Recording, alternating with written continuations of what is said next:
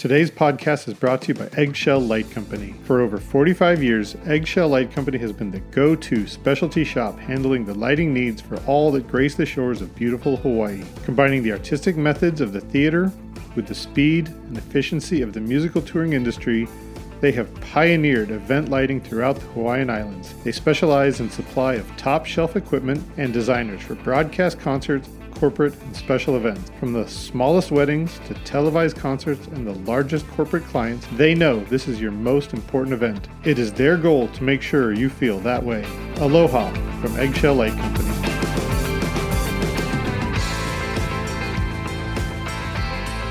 Welcome, everyone, to another episode of LD at Large podcast. My name is Chris Lose. I am the designer relations developer at Ayrton Lighting, as well as columnist for PLSN Magazine. Thank you all for joining in and listening. I'm hoping that this is an hour out of your day that you can enjoy free form conversation between two lighting professionals. I am very excited today. I am reaching out to somebody who I have been following his work for quite a while and I've never had the spare time to reach out.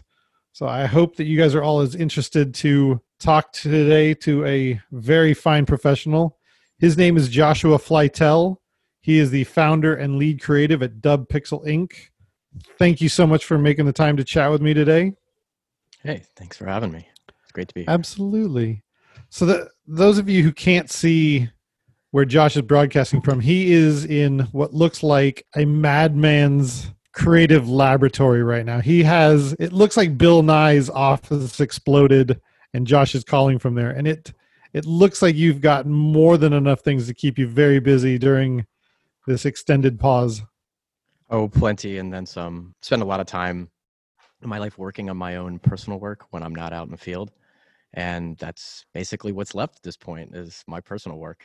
Uh, weird blinkies, stuff that clicks, stuff that's electromechanical and fun, can't stress that part enough fun uh, not that the work that i do for a living isn't fun but uh, everything that i make here kind of has a sense of humor or whimsy or like non-purpose or you know being inherently broken as part of its function something like that like uh, you know buttons that count how many times you've pushed them but don't show you the counter or 3d printed pieces of poop or i don't know uh, just uh, uh, buttons that drop things from the sky or a smashing machine all, all those sorts of things encompass what i do here in my spare time.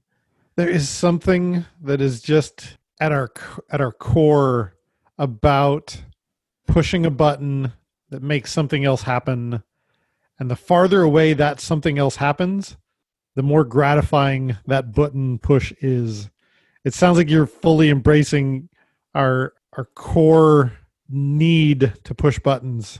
Right? I mean who doesn't like to push like a good solid button?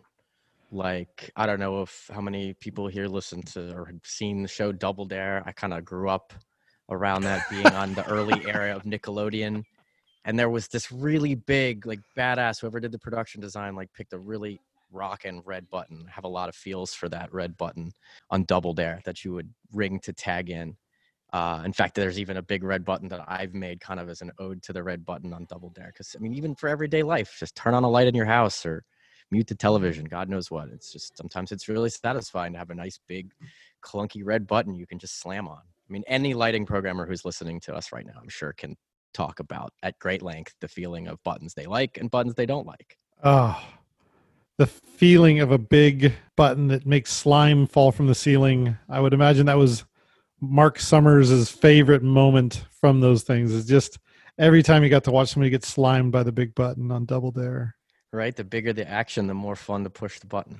Right? Big explosions, giant halos or salvos of slime, and things like that. Yeah, I mean, come on, right? Real visceral, right? Absolutely. So when it comes to spending creative time alone, what do you uh, what do you have cooking up these days? What do you what do you uh, what are you building in the Madman's warehouse? I mean, a lot of the last year or two has been spent learning how to 3D print things. Um, I know we spend a lot of time in 3D world modeling things for different reasons, that, but bringing that object out into the real world and the processes in and of itself, just to get from your model to physical object, it's a lot more than I thought for sure going into it. uh, you know, lots of complexities of temperature, you know, resins, plastics, processes. It's it's a lot. But um, that's been a really fun rabbit hole because we spend so much of our time like creating something that's digital. It stays digital, goes to an LED wall, goes to projector, you know, goes to a client as a rendering on a PDF or on your website. But this is fun. You can like take it, and then when it's done, it shows up in your hand. Uh, the first time I saw something 3D printed, I like literally felt like I was watching Star Trek Replicator.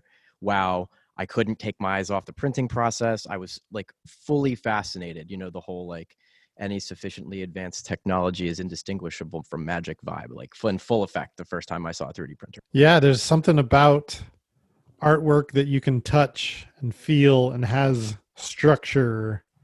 I'm I'm a huge fan of what we do because it's so clean. And when uh, you're just you're changing the color of photons for a, a, slight amount of time and it's very clean but the actual tangibility of of a structure must be very rewarding. Surprisingly. I mean i've never been like a big sculptor in the clay sense or wood carver or anything like that and um, i mean most of my academic education college is all digital really and you think about it like that a little bit of hand drafting here and there, but yeah, uh, especially coming from someone who likes soldering and assembling things and working with their hands, having something that was tangible but made digitally, uh, yes, very surprisingly rewarding. I wasn't expecting it the first time I made something, and I was like, oh, I'm gonna keep uh, keep going on this, and um, I know sometimes it's making an enclosure for something else, and sometimes it's just making something silly for whatever reason. Yeah, there's something about seeing all those ones and zeros actually formulate into something that exists in the real world. Watching some of your videos on uh, Vimeo and stuff, it must be very similar feeling where you've had uh, something creative in your brain and then you have to get it out digitally into the real world to create something that you can actually touch and feel I would imagine you're uh, really exploring that process. It's been a lifetime. I've always been. it's.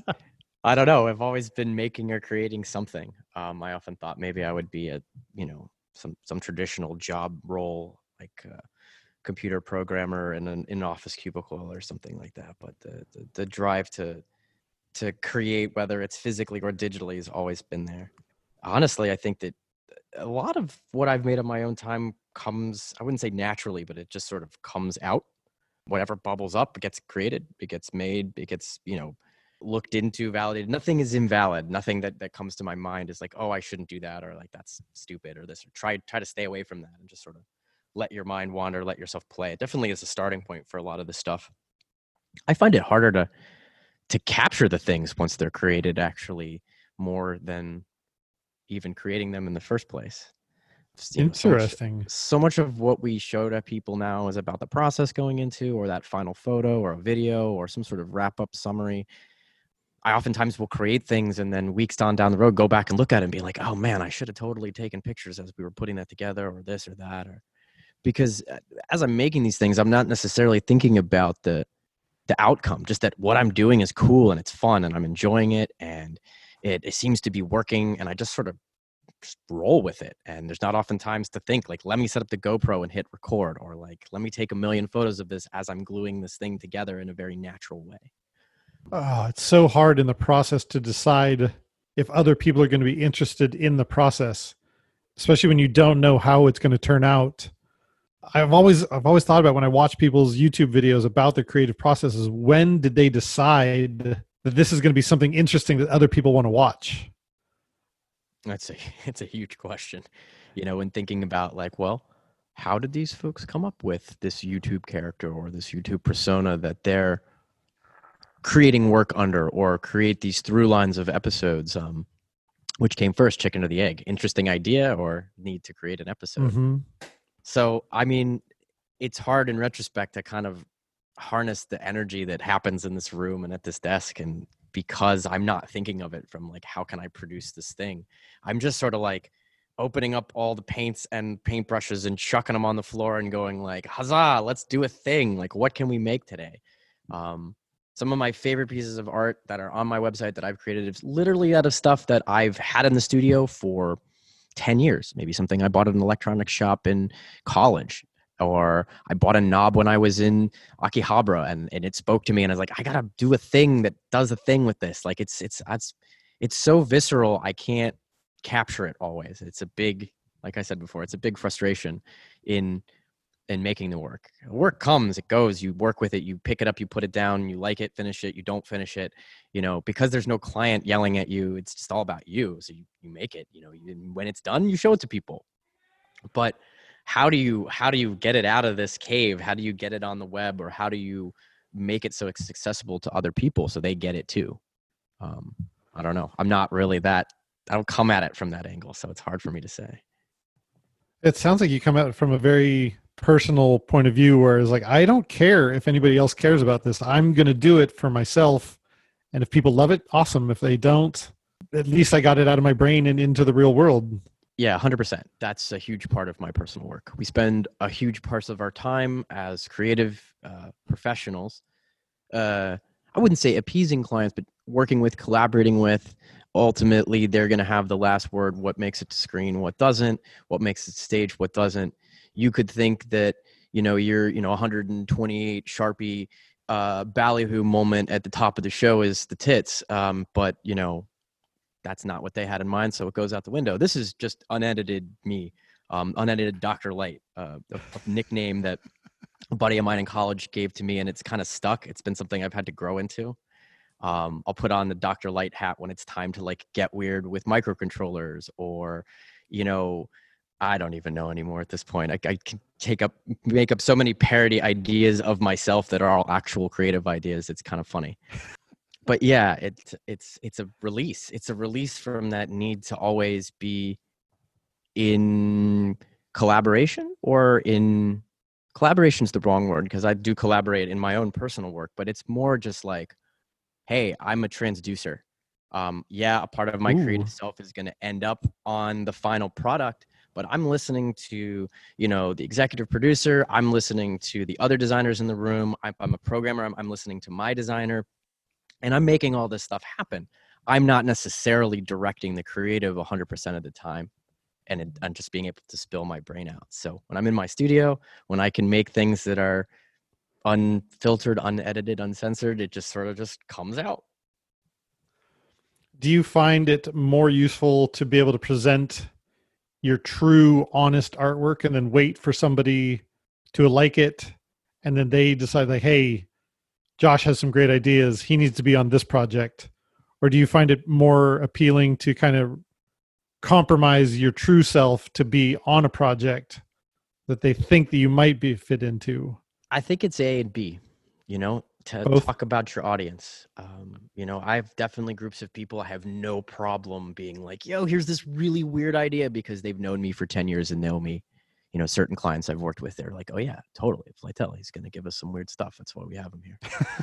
or, or he's going to come and he's going to fix all the things and, and give us a totally unique solution and make all the problems go away. But like, you know, people have summoned me for different reasons. But if I'm with friends, I'm here in Bushwick, I'm here for open studios, stuff like that. I'm not going to hold back on anything that's happening. It's funny you mentioned this. Um, I think that this most recent website that I put up, this most recent like offering of art, something I haven't done in a long time, like codified or scraped together portfolio. It's more honest of my personal work than my professional probably in a long time. It shows a lot more of the wacky devices than the polished shows or the international productions, which honestly, like I'm kind of leaning into my personal work now because those other things, those other quantifiers, uh, what do they mean in the market right now? Right? I mean, what do they right. mean for what's happening? I would love to hop on a big show right now. It'd be great. But um, things I can do, things I can control, I can sit here in the studio and I can make weird stuff until something happens. Yeah, you have unlimited amount of time right now, or at least a, an unknown amount of time to just kind of focus on your own projects without judgment, without anybody asking you to compromise without any qualifiers just unbridled josh right now where you can kind of do whatever you want to without worrying about if somebody wants to buy it or if, if somebody wants to change it it's, it's all you right now. It must be liberating and scary at the same time. Yeah, I mean the the fear part isn't because I'm like, oh, I have to make something of this. It's just more like the unknown. You Yeah. know, I'm totally cool whether people like it, people don't like it. You know, the portfolio was more like a hey, I should have done this. I should do this. There was this weird should word. I hate shoulds. But should kind of kicking around. I was like, you know, okay, fine. It's been a long time coming. I've got the folder full of photos. I've got other neat stuff I want to share with people, and I'd like to have a good conduit for doing it. I'm not sure exactly what that is. Maybe it'll be some live streams from the lab or other weird gadgets or tutorials or this or that. And there's a lot of different stuff I've been kicking around with different people how to share, how to give back, give ideas, collaborate with other people in this time. But I think that it was a huge looking back of being like, wow, there is this duality between the work that I keep for myself and the work that I do for other people. And I don't necessarily know that everyone I know has that side. And I would say that anyone that doesn't have that side is maybe let yourself play a little bit, let yourself explore things that aren't your métier or your job or your whatever whatever word you want to assign to it, right? Yeah. It's tough because a lot of us require appreciation for our work to give it value. Whereas right now, that just doesn't exist. You could create the most beautiful thing that you think everybody's going to like, and there's nobody there to say, like, yes, Josh, that is exactly what we were looking for. You have to rely on yourself to say, look, no, I put all of myself into that one and I love it. Is that is that tough for you to kind of pour yourself into an art project and have nowhere to show it off right now? I think it depends what it was. Like if I sat down and I designed like uh, you know a giant 3D virtual lighting rig right now, which you know I'm not a traditional lighting programmer. Like I'm not. That's not my bag. And I I built this big thing and I and I posted it and I wanted. I was doing it for the likes, or doing it for doing it for the press or the PR or whatever. You know I might be disappointed. But that again, that's that's not who I am. It's not something I would do. If I sat down and I made some of my own personal work, I'm already not attached to what other people are thinking about it. That's the whole point. You know, I'm I'm doing it for me. I'm sitting over here gluing magnets to knobs and 3D printing poops and all sorts of silly things because it's cool and I think that it's funny, it makes me laugh, it'll hopefully maybe make somebody else laugh and smile and think. And like at a baseline level if I can do that with the things that I'm created, that's that's a win for me. You know, I'm not trying to blow anybody's mind here.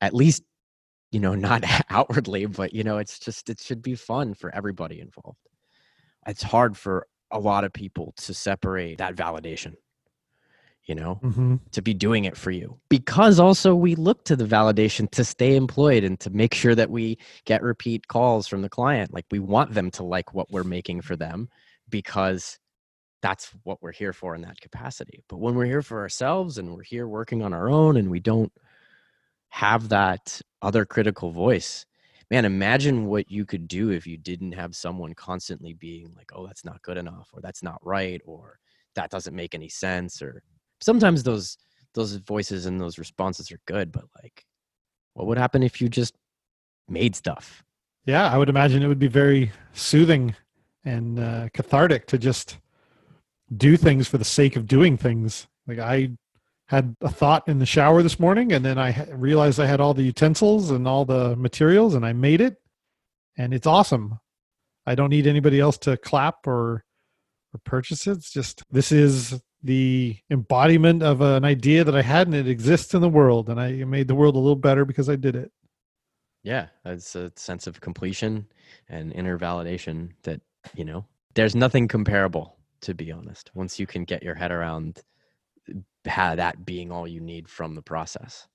Uh, and i'm not saying that i'm true to that 100% of the time and sometimes like it really sucks when you have uh, bushwick open studios and you know a thousand people come through and they look at your big led net and they're like oh man trippy cool. And that's the extent of the feedback you get. Sometimes maybe you want something a little bit more introspective or like a little bit more dynamic something to help you creatively slough through ideas or get somewhere or you know curate yourself but it's a good headspace to try to be in when you're making stuff for yourself Yeah, we, I, we can we can't hide from the fact that we are looking to create emotional impact. I mean, that's what we get paid to do is to create pictures that make people think on like, wow, that is freaking cool. It's something I've never seen before.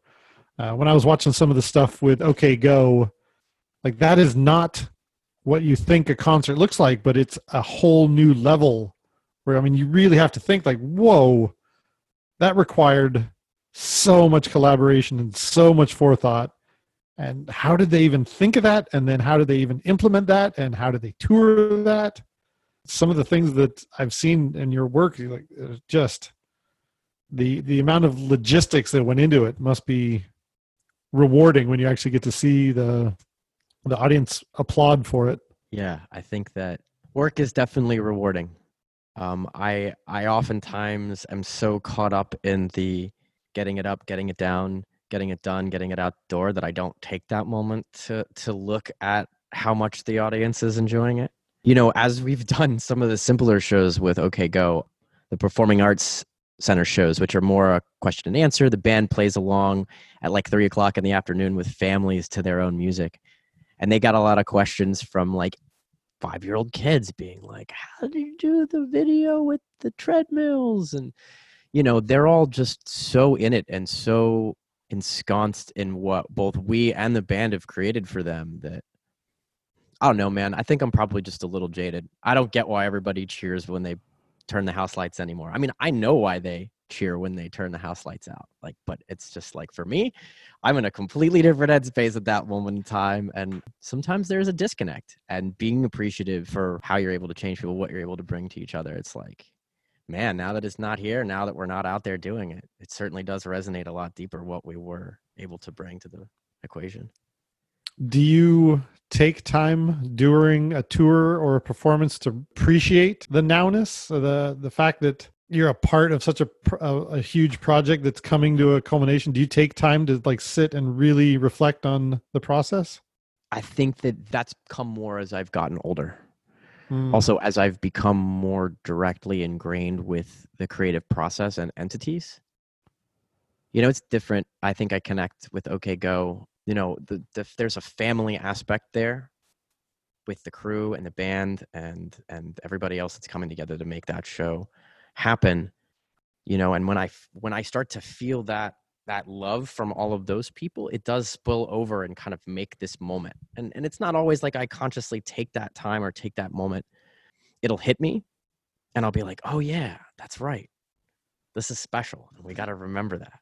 And you know especially if you've been away for a while and you come back and you do a gig with the team and, and the crew and everybody and you're like oh yeah that's right you see some people in the crowd really enjoying it, rocking out. You're like, yeah, okay, cool. That's why we do this. You have to consciously make an effort to do that now because uh, we can get so engrossed in the actual performance and we can be so laser focused on hitting each hit here and there that we almost have to set a reminder like, hey, take a moment to just stop and realize that you're in your front of house at one of the greatest events of all times to be like, man, this is really a cool thing that I had a part producing.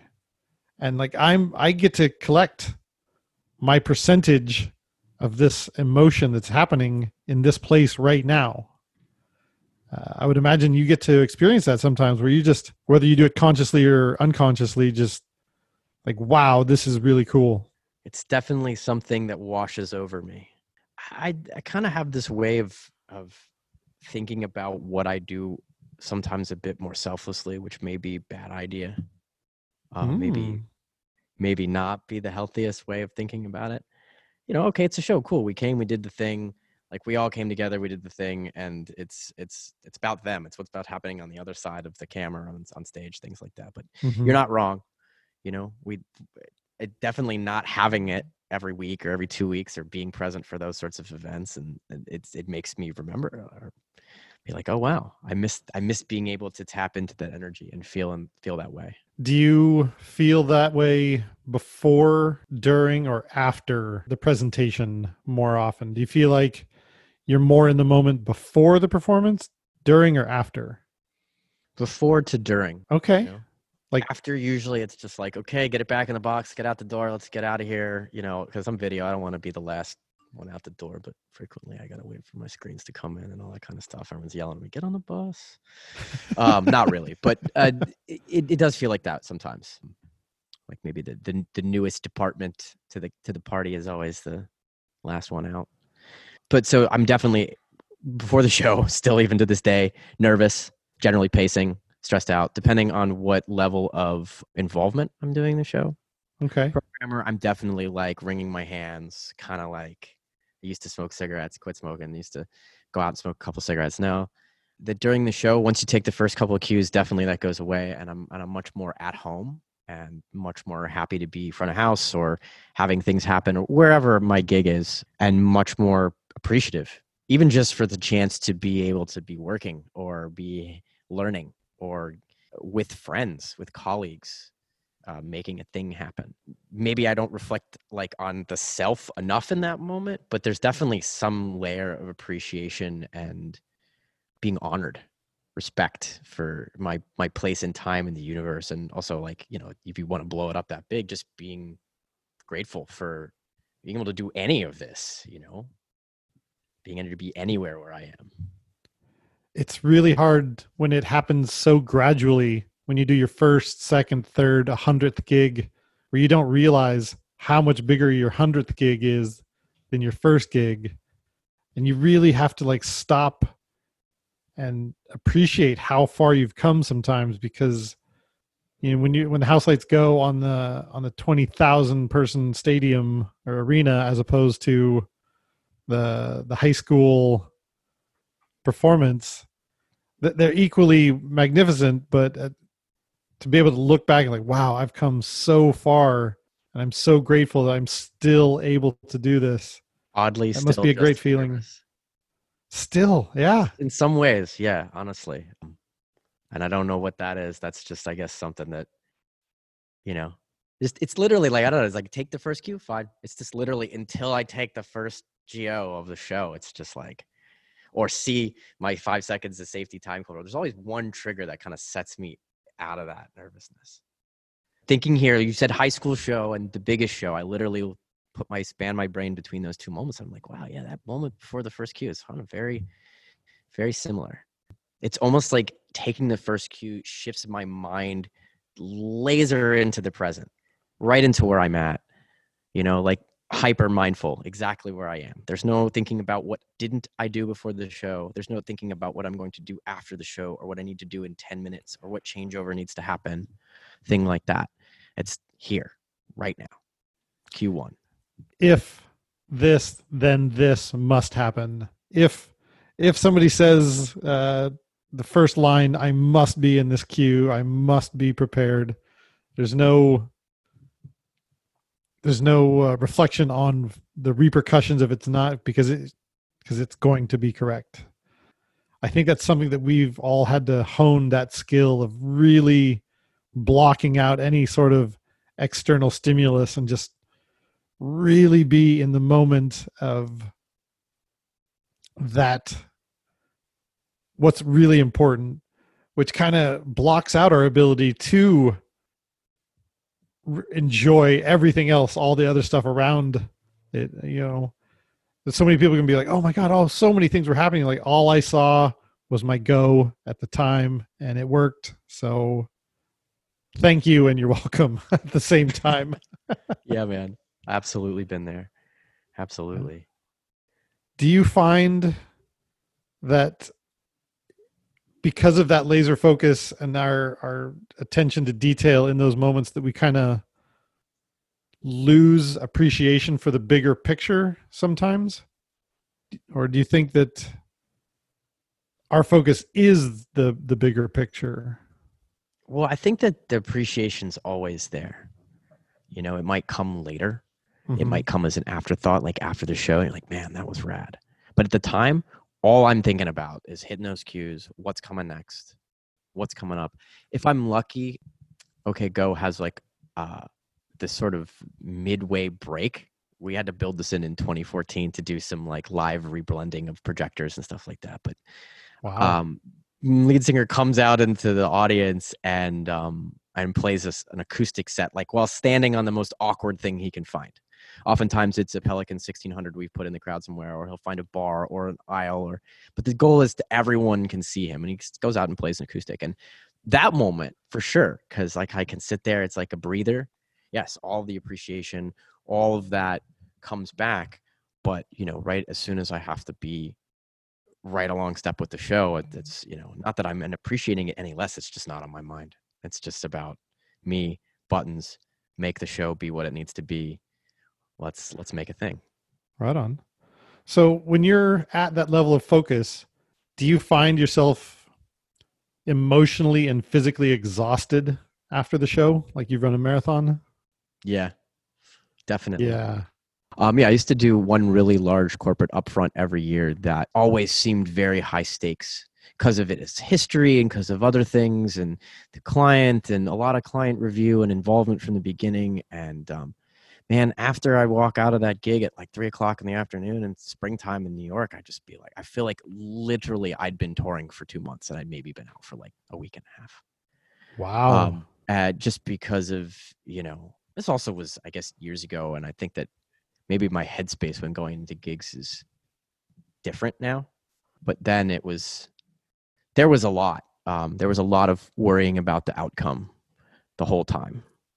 Being on my toes and having to always be on it and things shifting at a dime. And, you know, corporate gigs can be a little bit like that sometimes. But yeah, from anybody who's sitting on the outside, it looks like you're just sitting at a computer doing nothing. Right, but running, running some PowerPoint slides or something, right? There's only a few people that realize how emotionally or primarily emotionally and secondary physically taxing it is to sit with high levels of focus for extended amounts of times especially some of those the corporate events. I mean they go all day long and they you got to be focused on every word every note every every beat. And uh, it, it's really a lot to take on a on a human brain power level yeah, God forbid it should be about something that you know nothing about and can't follow. um, you know, at least some of this stuff over the years I've had to do epic. Okay, president wants to rehearse for eight hours straight. Call it mushroom mode. You know, you go sit in the dark in a ballroom for all day, and they're you know, they're they're the head, so they get to practice their speech as many times as they want, do the walk up as many times as they want because they got to feel comfortable. Which I, having been someone who spent some time on stage, in a performance way like hey I, I, I vibe i get nervous right? Um, mm-hmm. um but uh you know it's staying present for all that and staying able to react at a moment's notice after hearing someone talk about you know uh, marketing strategy for the 107th time is it's it's taxing and i think that maybe we're not always realizing how much it is. I mean you could say that about our job in general. We do some really crazy stuff for a paycheck yeah. hours yeah, time do. stuff to ourselves stuff like that and um you know it's a lot to stay present for it all and stay on it for it all.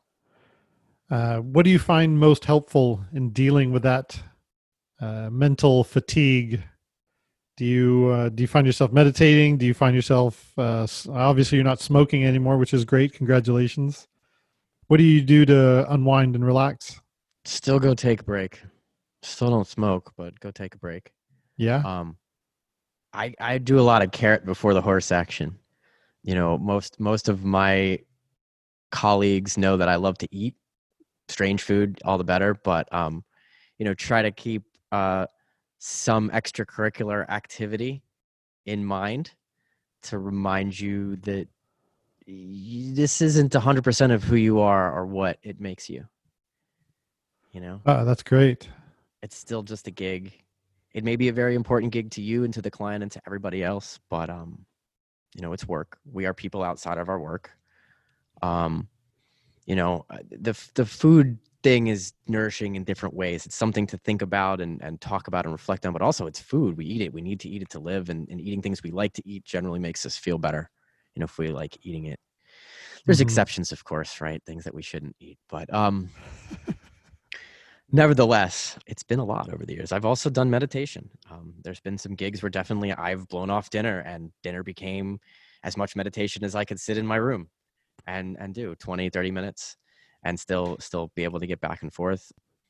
sometimes it's renting city bikes and riding around whatever city you're in. Uh, doing a great gig with a, a buddy of mine uh, in Minneapolis, and they they had sort of adapted this I don't know this this trend or this this process. And before, I thought that was a great idea. Go rent a city bike or a, a rental bike for 20 minutes, pedal around, do something that's not what your gig is for that duration of time.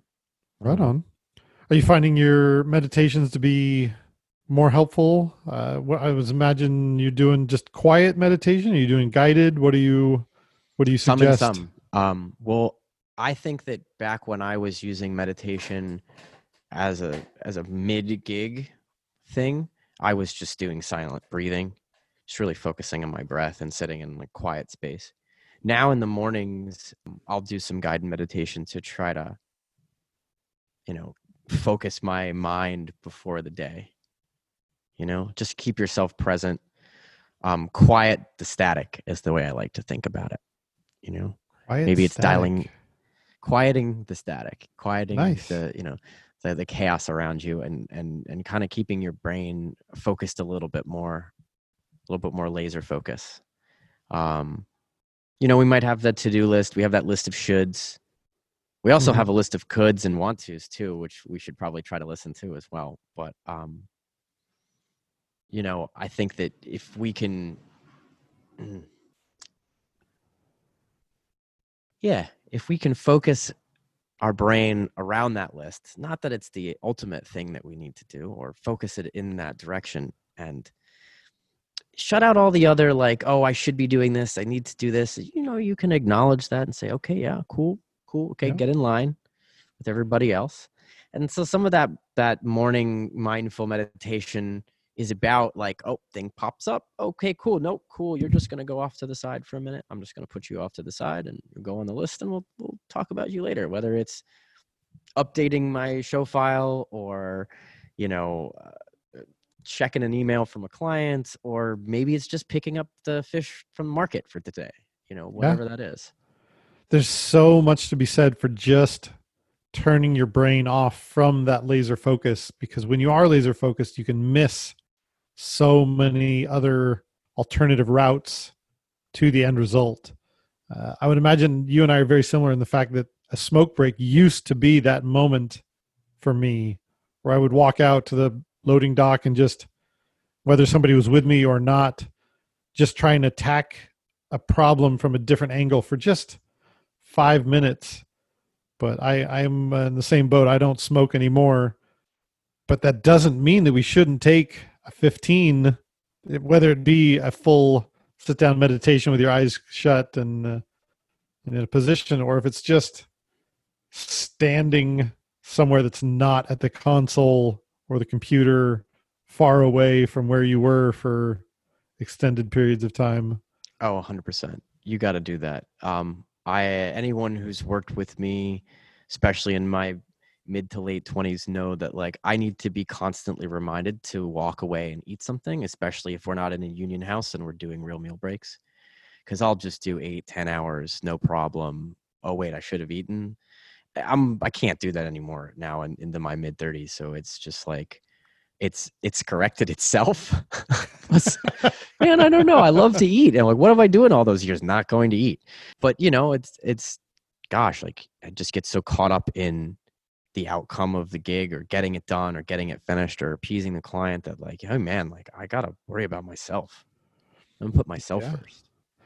When you're doing that do you ever find that you have to seek external assistance to help yourself? Are you are you uh are you willing to talk about being able to go to a therapist and stuff yeah, like that absolutely. Um i see a therapist when you know tour routing, gig routing, scheduling, all that allows. And even then, some I'll, I'll, I'll do over the phone or Zoom sessions when it's able. Um, super important once a week, twice a month if you can. Yep, even just having the number of somebody that you can call when you need to, even if you don't make it a regular purpose or practice. Um, you know, friends are great. Friends can be account make you accountable, help you to do things, help you here, help you there, or hold space for you sometimes. But you know, partners, same thing. But sometimes you need a real professional to go and talk to because you can't be asking uh, people in your life to constantly hold space for you like that or Mhm. constantly be burdened by things you're trying to sort through um or and gosh you know the fact that they're professionals at this it sure does help Yeah, I love going to my my wife Sharon. She's great. She always has some great insight. But sometimes, and uh, she'll she'll she'll be upset at me for saying this, but like sometimes the problem is originating from our interactions, and so I need somebody else outside of her to go talk to. And the same is true for my clients and my friends. Sometimes our interactions are the problem, so I need to go talk to somebody else with a even further outside perspective to say like what what's going on here? Am I, am I the one who's being short-sighted? Are they the one that are being causing the problem? What's what's happening here? And I, I don't know if that was ever talked about when you and I were younger. I I know that my parents never uh, encouraged us to go seek uh, mental assistance in any way are you are you in the same boat I'm I'm really lucky actually. Both of my parents are artists. Uh, my dad, veteran of the industry, um, you know, like he, you know, we're talking mid to late '60s rock and roll, uh, dude. You know, so he Nice. was his 20s. 20s was so he was 1950, right? okay So, um, my mom is a, d- a dancer, a dance professor. She's now retired. Dad's retired too. Um, but uh, both of them, you know, from an early age, thought would be good for me to see a uh, social worker therapist talk about stuff. We've always been big talkers in the family. Um, you know, so I, I didn't really come from a family that was, you know, they they didn't make it seem like there was anything wrong to be going to see somebody to talk to. My dad saw someone, my mom saw someone, they saw some together. Um, you know, I think that my choice to go back to seek therapy was more just like my own journey and making the time for it. Mhm. Um, we have a huge problem with balance. I can pretty much guarantee that everyone I know in this industry has some issue with the industry and balance. I would be very surprised to hear not. Um, Mhm. I think that part of it was like, how do I make time for this and everything else that I'm doing? You know, how do I even just carve the time out from my now seven day a week schedule at the Empire State Building to go and see someone at the time? You know, I I was just being like, well, how do I even? I just really hadn't even been practiced in the art of saying no to clients.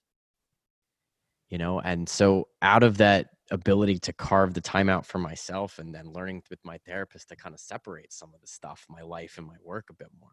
Which I mean, as you can see, it's pretty intertwined. I work in this space and I don't know, the making and, and the working, it's all it's all the same to me. So um, so you never really had to fight against a, a negative stigma of going to see a therapist. It was always encouraged.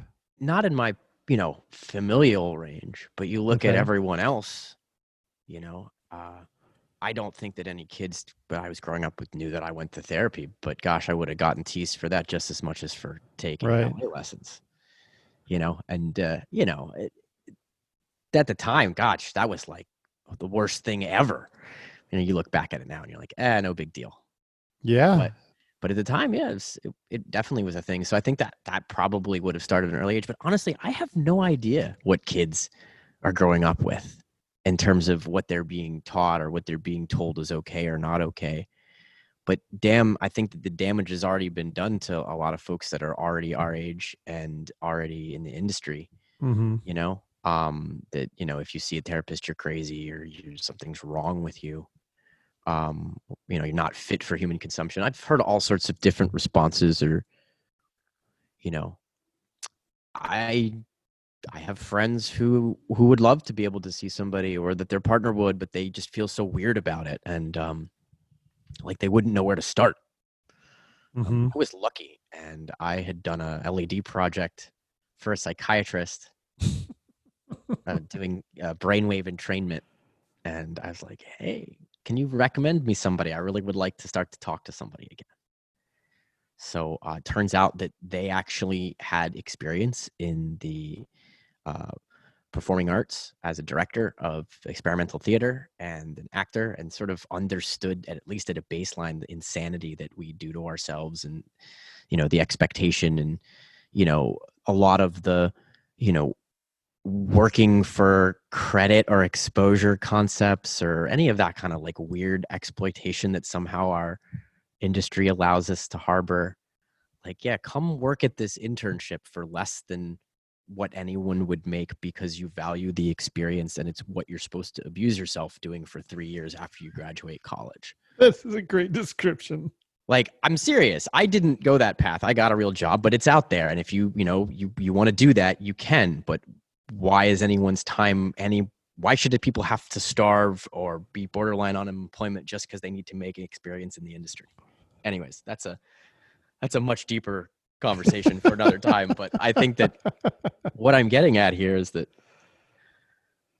well, you kind of to sum it up, it kind of sounds like you you're acknowledging that what we do is kind of insane. it, it is, it is, and and we have some really strong preconceived notions about what we need to do and what was expected of us, and and and and you know, gosh, I remember my dad dropping me off at college and saying to me, "Hey, man, you know, if if if you if you want to work, come back. You know, don't don't necessarily spend all this time in college, but you know, you you, you got to work and you got to not say no. When you get out of here, you got to not say no. Mm-hmm. You know, people call you for work, you got to not say no. You got to take work. You got to work and yep. got to work until people stop calling, and you maybe when you're 50, you can start saying no. Yep. I've taken a little bit of a different approach as I've gotten older and, and sort of had to shield myself from things, but that's just the tip of it, you know. Um, Yes, I would imagine that we are not unique in the fact that when we're in it, when we're doing our job, it seems like the most important thing in the world. And it's not until we step out of it and go like, "Oh my god, that it's really not that important. I can't believe I let my stress levels get that high over hitting that that slide when he says that one certain medical jargon term that I've never heard in my life it's really important for us to be able to seek outside assistance to kind of put it all back into perspective and say look what you do it's your livelihood but it's also not that important it's you're just making lights blink when they're supposed to blink and not blink when they're not supposed to blink and changing colors you know you have to really be outside yourself to look back and go like man that what a great job I have, and I can't believe I get paid for that. But it's also not worth sacrificing yourself. Oh, like, and so I don't true. mean like uh, we'll say self with the capital F, S. Yeah, the the self. Yeah. Um, you know, I I can't believe I allowed myself to miss this life event, or to not do this thing for myself, or to not eat properly, get mental health, take enough time off make art for myself, to do all these other things that because I thought that the gig was more important. And you know what, man? Like it's, it's that breaking point. That decision is different from anybody else, but you can't make it at the deficit of like shooting yourself in the foot. I think is my way my dad would like to put it. You know. Yeah, it's uh, it used to be I don't. I would say I was at the tail end of the generation. It was definitely the generation before you and I that wore that as a badge on their sleeve. The the. Do you know how little sleep I've had? Do you know what I had to do to make this happen? Do you know that I had to walk uphill both ways in the snow to get here? And that was such a a badge. The saying it must be worth value because look at all the suffering I had to put into it. And nowadays we it's not it's not really a badge anymore. We're like, well, why'd you do that? Why didn't you just take the subway? It would have been so much easier than I mean, walking through the snow. It's a badge. Don't get me wrong. You know, some people like it, it's definitely still a badge and, and like the epic nature of things comes through. I just think it's just like maybe during this pause we can all kind of start to look back and be like huh maybe this isn't the greatest thing you know uh, it, it maybe shouldn't be a badge Mhm. You know, everyone wants to give their all and put in 100% and do the best job they can. I know I'm Mhm. happiest when I'm working rather than Mhm. sitting. But at the same time, like, I like to live life. I've gotten some taste of it here, you know? Yeah, not just Yeah. with this time off, but just as slowing down over the last couple years and, and taking a little bit more time to to be present for myself, not just for my gig. Yeah. It it Uh. starts to raise the question, um, what's the next metric if it's not going to be loss of sleep or broken bones or miles walked with no shoes or that kind of thing, right? Ooh, that's a good question. I don't know what the what the next metric is. Like, how do you measure the quality of effort? I guess. I would love it to be like, man, that gig was awesome because I had a really good time and everyone was really positive and excellent to one another. oh, like a happiness index Yeah, sure. or a comfort, uh, well-being index. Like we ate really great every day on that Oh. and nobody lost uh, any hair over uh, silliness or or stress. You know, yeah, I'm on Like, board. I would love we- to see if we, we could put together a we well-being index. on- we reflect on the negative aspects as the badges of honor, but then it's just like, oh man, like, gotta remember the positive things. Ah, we would kind of have to defeat our natural intuition to go towards the negativity bias and go towards a, a, a positivity bias. Like, hey, how was that? Uh, how was that iHeartRadio? Like, oh, the catering was great, so I would say it was a great show. You know, uh, how was that show, Josh? Well, we had six people to full pull feeder instead of one, so it was a great show. Yeah. Everyone was really happy and positive the entire time. I mean, and I honestly, I found myself coming back from jobs now being like, okay, yeah, it was a job. We did it. And there were, there were big guests and there were small guests and there were some stressful bits with guest artists and, and, and this person and that person. But in the end, like we had a really good time and it was really great to see everybody. And, uh, we ate some really good food. We told some good stories and, you know, that was, that was the vibe. Um, man, I love working, but I, it's, it doesn't always have to be painful. How was that show? Well, nine out of ten people on the production team were my friends, so I would give it a nine out. Of, I would give it a, a an A minus. It was a great show. Or uh, zero people threw their radios, so it was a great show. I learned a lot, so it was a great show. Ooh, the learn index. You know, and that can come in many forms. It can come in the form of you learning stuff. It can also, you know, be like, oh, I, I slammed my fingers in the case. Maybe I should have shut the lid before. you know, that kind of learning. Those are very important lessons to learn. We hope that people learn that on the first one, but we rarely do. It usually takes us three or four finger slams to to learn that one. I've got two eight year old kids and they still they still have to learn that lesson the hard way every what seems like once a week to stop slamming their fingers in something. That's great. I would love to be able to quantify shows based on something other than the amount of suffering that went into it. Uh, if there was like a creativity index, like man, that show was so freaking creative. and I think we do. You know, I think we talk about things wistfully in the same way. Like, oh man, that was a great year. So Mhm. many good people on that gig. Or like, wasn't the concept really neat? Like, yeah, that gives us fucking 38 projectors, but damn, damn if it wasn't cool. Right. Um, hmm but that's just also, I think it just, it's just speaking towards a larger thing of like, okay. uh, I'm trying to think of a way to phrase this. Well, why do we often look back at the hellish aspects of jobs? Why do we frame up that? Why does everything have to be stressful, hellish? Um, why does why is there this sort of backbreaking, arduous sort of vine in a lot of the stuff? And and and why do I when I go to talk to people in other industries, what do you mean you worked 18 hours yesterday?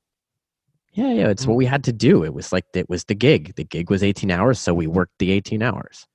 It's, it's simple enough to Mhm. me. It's simple enough to you, but not anyone else who doesn't work in an industry. And I don't know. I mean, we'll never be able to avoid things like that. We're never going to make this like as uh, as tied up with a pretty bow as some people maybe want it to be. But just even starting to acknowledge the Mm-hmm. the positive things and how to make things be more positive, be seem more positive, uh, approach things from the best possible parts of every situation. Um, any of that, you know. Yeah, I think that it's. I agree that we will never be able to change our industry to a nine to five sort of thing. But at the same time, I feel like with amount with the proper amount of creativity and forethought, I don't think we have to be doing the the 40 hour work days anymore. And we can I, I want that to be seen as not a success. I don't. I, I will never say that the those those long work days are a failure, but at the same time, I I, I would I wish there was a way that those weren't built in. Yeah, right, part of the expected norm. I think that's more what I'm getting at, right? Yeah, How do we realize that some of the expected norm in terms of hours, availability to client, all that kind of stuff, just you know, it, it may be required, but it's not healthy. And just acknowledging that, getting everybody to be like, hey, if we're gonna do this, we need to to suit up right. Um, you know, you wouldn't go into to strip asbestos out of a ceiling without an abatement suit. You know, you shouldn't necessarily be working in our end of the industry without seeing a therapist. yeah.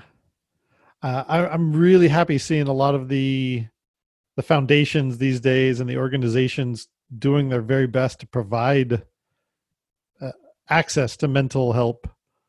Uh, some of them like behind the scenes, and uh, some of the ones that I've I've been talking to a lot of people that are really active and trying to let people know that there are resources available, which is it's good to see that that's not a stigma anymore, and that it's that people are starting to realize that hey, some of these people are going through things that they don't need to go through. We should be providing some assistance.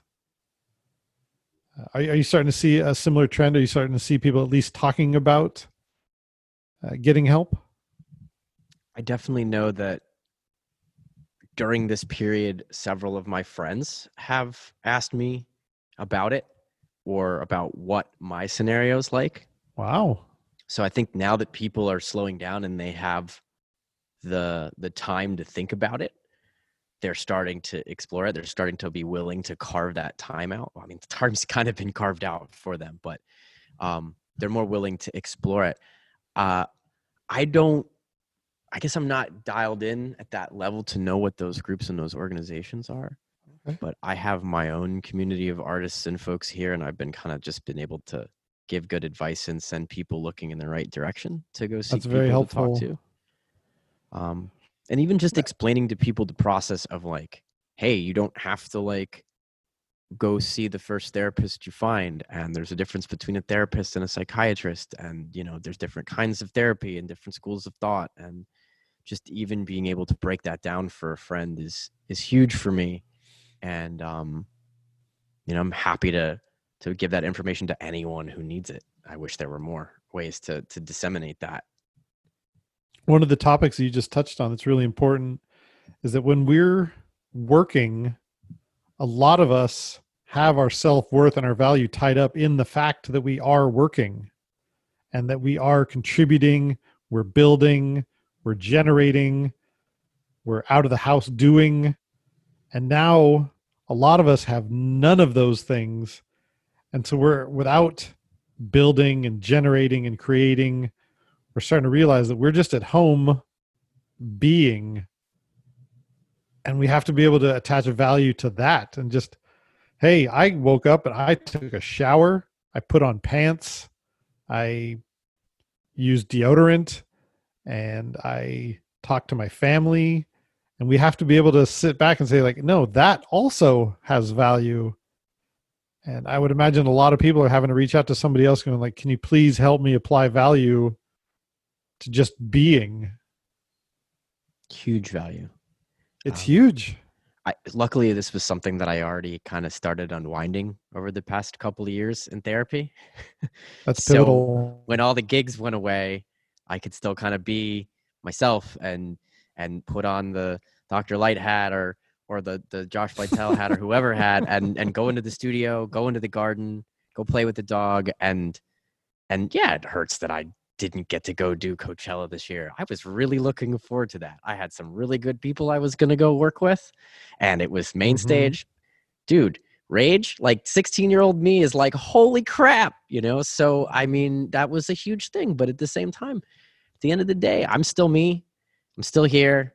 We're all still here. Luckily, I'm really blessed. My family didn't, no illnesses during this period of time. We're all safe and you know just having that be enough and reminding that yourself that like hey i'm still a good person doesn't matter that i didn't light anything or build anything today or you know like just because the gig took a shit on you doesn't mean you're a piece of shit um you know oh that is that's a that's a quote right there i'm, I'm pretty sure that comes from my dad I was I was having my ass handed to me on my first Broadway show, first Broadway out of town, and I'm like, I feel real bad, just like failure, like getting yelled at every day. And I think you know, Dad's like, look, man, just because you know the gig's shitting on you doesn't mean you're a piece of shit.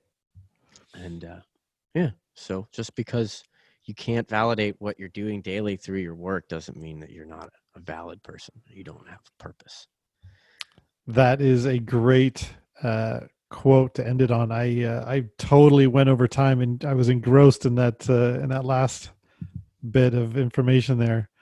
Thank you so much. I feel like we've really come a, a long way in this first hour of really chatting. Uh, I feel like we have a lot in common. I feel like we could chat a lot longer, but uh, those are some real some real profound words. I, I, appreciate you taking the time to to put those on uh, on digital art form with me. Yeah, I hope any of it makes sense to anybody who's listening. Um, but it's definitely it's it's a lot of the stuff that's been kicking around in my head during this time. Right on. Thank you so much for your time, Josh. Be well, man. Thanks.